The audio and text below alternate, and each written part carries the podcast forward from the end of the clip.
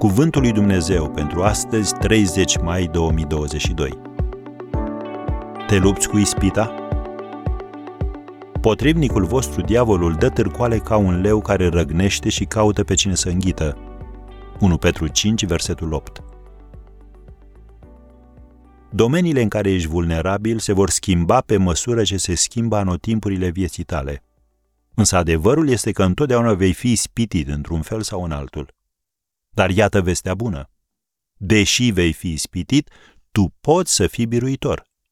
Domnul Isus ne-a arătat cum să procedăm. Când s-a confruntat cu ispititorul în pustie, el s-a bazat pe cuvântul lui Dumnezeu. Iată câteva versete pe care te poți baza și tu atunci când ești ispitit. Domnul știe să izbăvească din încercare pe oamenii cucernici.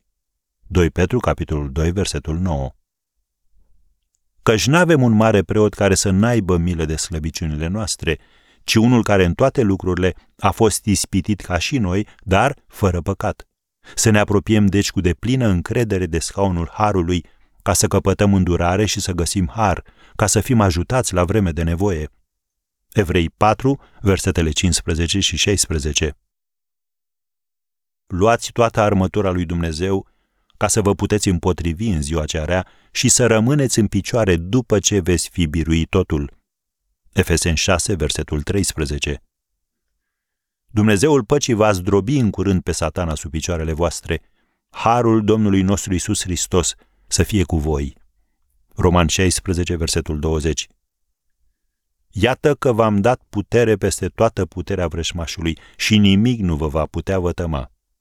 Evanghelia după Luca, capitolul 10, versetul 19 și încheiem cu 1 Corinteni 10, versetul 13. Nu va ajuns nicio ispită care să nu fi fost potrivită cu puterea omenească. Și Dumnezeu, care este credincios, nu va îngădui să fiți ispitiți peste puterile voastre, ci, împreună cu ispita, a pregătit și mijlocul să ieșiți din ea, ca să o puteți răbda.